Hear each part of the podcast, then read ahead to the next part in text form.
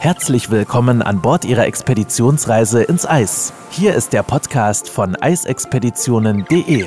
Christina Hillemann ist Ihre Botschafterin und absolute Expertin, wenn es um Reisen in die Antarktis und Arktis geht und nimmt Sie mit in die unberührten polaren Regionen dieser Erde. Begeben Sie sich auf die Spuren von Roald Amundsen, Sir Ernest Henry Shackleton oder Fridtjof Nansen und werden Sie selbst zum Entdecker.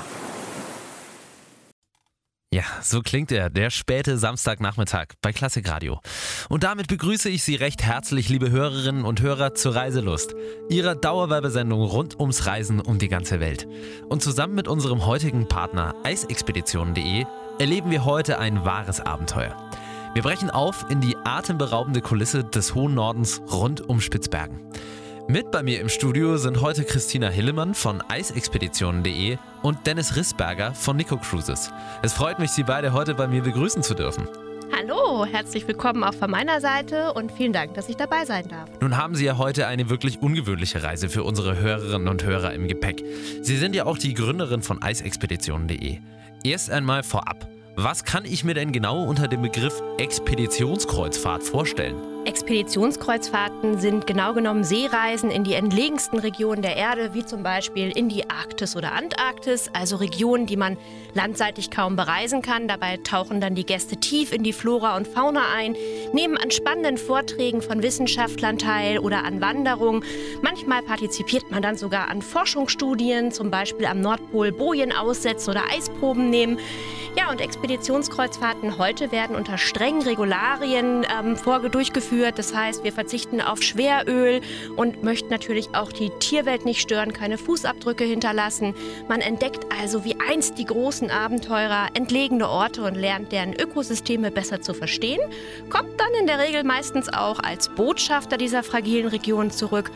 Wichtig, noch heute entscheiden bei Expeditionen immer Wind und Wetter, die Route und die Natur ist nach wie vor das Unterhaltungsprogramm. Ich glaube, es ist gerade das Stichwort entlegene Orte gefallen. Longyearbyen ist definitiv einer davon. Die Reise beginnt ja in Frankfurt, fliegt von dort aus zu einer der nördlichsten Städte der Erde und geht dort an Bord der World Voyager. Für alle, die wie ich in Geografie früher ab und zu mal geschlafen haben, wo genau liegt denn Spitzbergen eigentlich und was erwartet die Hörerinnen und Hörer in Longyearbyen zum Auftakt der Reise? Spitzbergen ist genau genommen nur die Hauptinsel des Archipels Svalbard und liegt nördlich des Polarkreises, zwischen 74 und 81 Grad nördlicher Breite. Die Insel wurde ungefähr ab 1900 in erster Linie wegen seiner reichen Kohlevorkommen besiedelt. Das hat man dann aber wieder aufgegeben. Heute gilt Spitzbergen als größtes Labor der Welt für die Arktis- und Klimaforschung. Für Reisende ist die Arktik in a nutshell sozusagen, Spitzbergen, weil wir bis auf die Inuit-Kultur alles entdecken können, was die Arktis zu bieten hat. Wir fliegen von Frankfurt aus direkt zum Hauptort Longyearbyen. Der Ort liegt ungefähr auf 78 Grad nördlicher Breite, direkt am Isfjord, wurde 1906 als Bergarbeiterstadt gegründet und Aktuell leben dort 2100 Einwohner, überwiegend Studenten, Wissenschaftler und Menschen, die vom Tourismus leben. Es gibt ein kleines Museum, eine Universität, ein paar Hotels und alles ist sehr überschaubar. Auf uns wartet hier das Schiff, die World Voyager, auf die wir dann gehen und dann heißt es Leinen los und Abschied nehmen von der Zivilisation. So viel fürs Erste von Frau Hillemann zum Auftakt der Reise. Gleich sprechen wir weiter über dieses großartige Abenteuer, das Sie rund um Spitzbergen erwartet. Falls Sie jetzt schon mehr erfahren möchten, können Sie das natürlich auf der Klassikradio-Website im Magazin unter Reisen oder direkt auf eichsexpedition.de. Bleiben Sie bei uns. Wunderschön der späte Samstagnachmittag bei Klassikradio. Und damit herzlich willkommen zurück zur Reiselust, Ihrer Dauerwerbesendung rund um die schönsten Destinationen auf der ganzen Welt. Zusammen mit unserem heutigen Partner eisexpeditionen.de sind wir mit Christina Hillemann zu einem wunderschönen Abenteuer in den hohen Norden gen Spitzbergen aufgebrochen. Gerade hieß es auf unserer Reise Leinen los. Nun verbringen wir die nächsten Tage der Expedition entlang der West- und Nordküste Spitzbergens. Auf was können sich unsere Zuhörer hier gefasst machen? Die Nordwestküste ist bereits das erste große Abenteuer. Wir durchqueren wunderschöne Fjorde.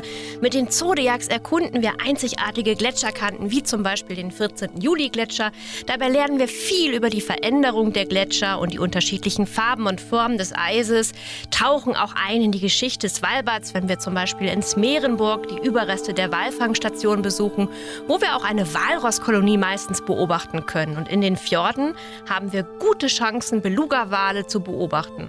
Es wird Wanderungen durch die arktische Tundra geben, bei denen wir die harten Bedingungen für die Flora und Fauna auch besser verstehen lernen. Ein möglicher Halt könnte aber auch New Orleans sein, eine internationale Forschungsstation, an dem auch das Alfred Wegener Institut ganzjährig seine Klimaforschung betreibt. Dort sehen wir den alten Mast, an dem Amundsen und Nobile ihre Luftschiff-Expedition zum Nordpol starteten. Mit Glück sehen wir auch den ersten Eisbären oder vielleicht Wale. Weiter geht die Reise dann ja Richtung Nordosten durch die Hinlopenstraße zwischen Spitzbergen und Nordaustland. Ist das so richtig? Das ist korrekt. Die Hinlopenstraße und Nordaustlandet sind meine absoluten Highlights. Uns erwarten riesige Vogelklippen in Alkefjelle, dem New York der Vögel, bis zu 100 Meter hohe Felsen, auf denen rund 60.000 Paare Dickschnabellummen, Eismöwen und viele mehr brüten. Und vom Zodiac aus können wir das bunte Treiben dann beobachten und vor allem auch riechen. Je nach Eisverhältnissen fahren wir dann vielleicht mit den Zodiacs in die Palanderbuchta und landen auf dem größtenteils mit Eiskappen bedeckten Insel Nordaustlandet an. Aber auch hier müssen wir flexibel sein. In der Region rund hier um Nordaustlandet sind die Chancen, Eisbären zu beobachten, am größten. Vielleicht streichen wir die Anlandung, weil der König der Arktis uns seine Aufwartung macht und wir ihm beim Eisyoga zusehen dürfen. Nächster Halt könnte dann die Gletscherkante Bresswelsbreen sein. Vor allem im Sommer bilden sich hier immer wieder Wasserfälle, aus denen denen das Schmelzwasser strömt. Das ist dann sehr beeindruckend zu beobachten. Oder es geht nach Torellnesnet, eines der besten Orte auf ganz Svalbard, um Walrösser zu beobachten. Die Erlebnisse hier sind immer umwerfend sagt Frau Hillemann von eisexpeditionen.de. Nun sind wir auch schon wieder bei der Hälfte unserer heutigen Reiselustsendung angekommen. Wie es mit unserem heutigen Abenteuer rund um Spitzbergen noch weitergeht und wie komfortabel sich dieses Abenteuer auf dem Schiff von Eisexpeditionen, der World Voyager, erleben lässt, erfahren Sie gleich hier bei uns im zweiten Teil der Reiselust mit eisexpeditionen.de. Bleiben Sie dran. Willkommen zurück in der zweiten Hälfte der Reiselust, Ihrer Dauerwerbesendung rund um die schönsten Destinationen. Heute sind wir zusammen mit unserem Partner eisexpeditionen.de zu einem wunderschönen Abenteuer rund um Spitzbergen aufgebrochen und befinden uns mittlerweile bei Tag 8 unserer zwölftägigen Expeditionskreuzfahrt. Mit dabei habe ich immer noch Christina Hillemann von eisexpeditionen.de. Frau Hillemann, wir steuern gerade mit der World Voyager auf Sundneset zu.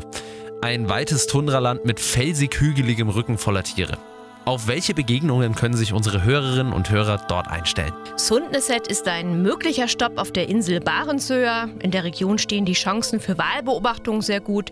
Hier sehen wir eine kleine Hütte, die als Basis für Julius Büdels Stauferland-Expedition damals diente. Sehr beeindruckend zu sehen, wie die damals gelebt haben.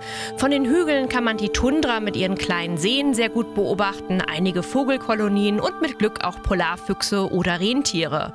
Wenn die Sicht gut ist, kann man von dort aus auch die Tafelberge der Insel Edgegoer sehr gut beobachten. Also in jedem Fall die Kamera bereithalten. Vielleicht gibt es ja auch noch einen Stop in Kapli. Da gibt es eine weitere Walrosskolonie, alte Pomorenruinen und die Möglichkeit, entlang Edgegoer zu wandern. Aber auch hier kann es gut sein, dass uns der Eisbär vielleicht wieder einen Strich durch die Anlandung macht und wir ihm in seinem Reich bei der Jagd oder Aufzucht zusehen dürfen. Danach geht es die letzten Tage der Expedition Spitzbergen Südküste entlang. Wie laufen die letzten Tage der Reise ab? Wir fahren in den Südspitzbergen Nationalpark, zum Beispiel in den Hornsund, der seit über 400 Jahren immer wieder von Menschen erschlossen wurde. Im Eingangsbereich liegt hier eine polnische Forschungsstation. Später könnten wir vielleicht bei weiteren Anlandungen wieder in die Geschichte eintauchen, Überbleibsel aus der Walfangzeit mit Blubberöfen, einem kleinen Friedhof, Spuren der russischen und norwegischen Trapper begutachten oder eben auch die Überreste einer ersten großen internationalen Arktisexpedition das sind nur einige Beispiele.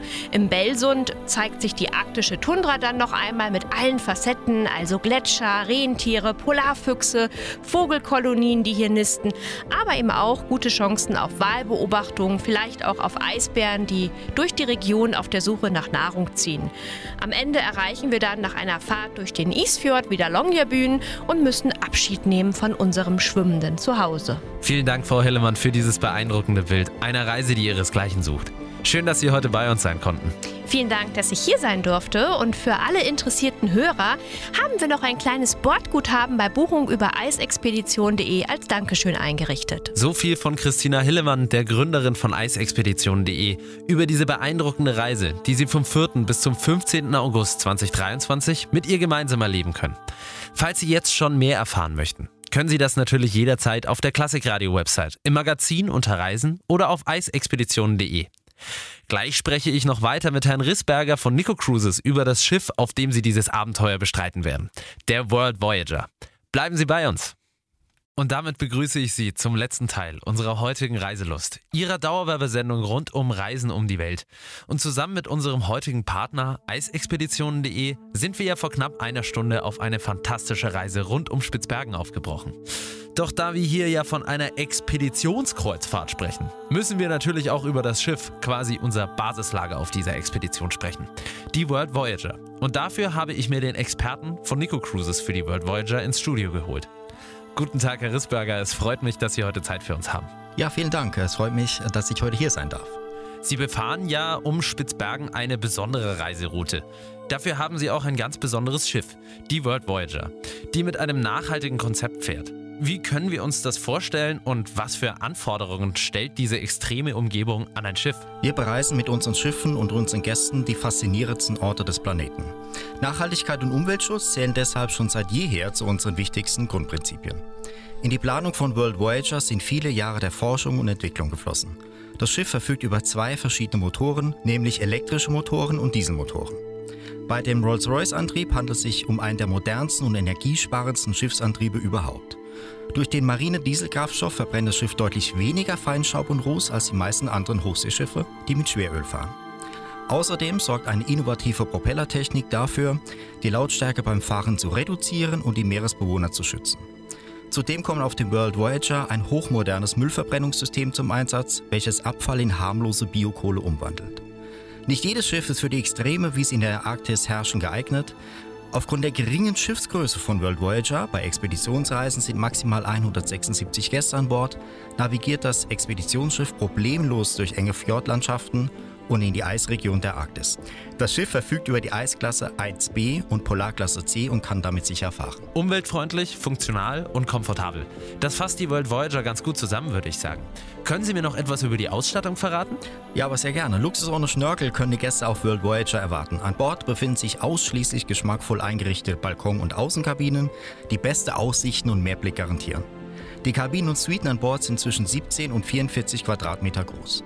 Außerdem befindet sich ein Hauptrestaurant, zwei Lounges, ein Auditorium, ein Spa- und Fitnessbereich sowie ein Pool an Bord von World Voyager. Die außergewöhnlich kleine Anzahl von Gästen ermöglicht eine persönliche Atmosphäre und sorgt vom ersten Moment an für ein entspanntes Gefühl. Mit unserem Slow Cruising Konzept reisen unsere Gäste ganz ohne Hektik. Durch lange Liegezeiten und Übernachtaufenthalte werden bleibende Eindrücke nicht nur an Bord, sondern auch an Land geschaffen. Nicht zu vergessen sind natürlich auch unsere Ausfahrten mit den Zodiacs, also motorisierte Schlauchboote, welche je nach Destination unsere Gäste auf Tuchfühlung mit Flora und Fauna bringt. Vielen Dank auch Ihnen, Herr Rissberger, dass Sie sich heute die Zeit für uns genommen haben. Vielen Dank, dass ich heute unser Expeditionsschiff World Voyager vorstellen durfte. Ich hoffe, es war interessant und wir freuen uns, wenn wir bald viele Hörerinnen und Hörer des Klassikradios an Bord begrüßen dürfen.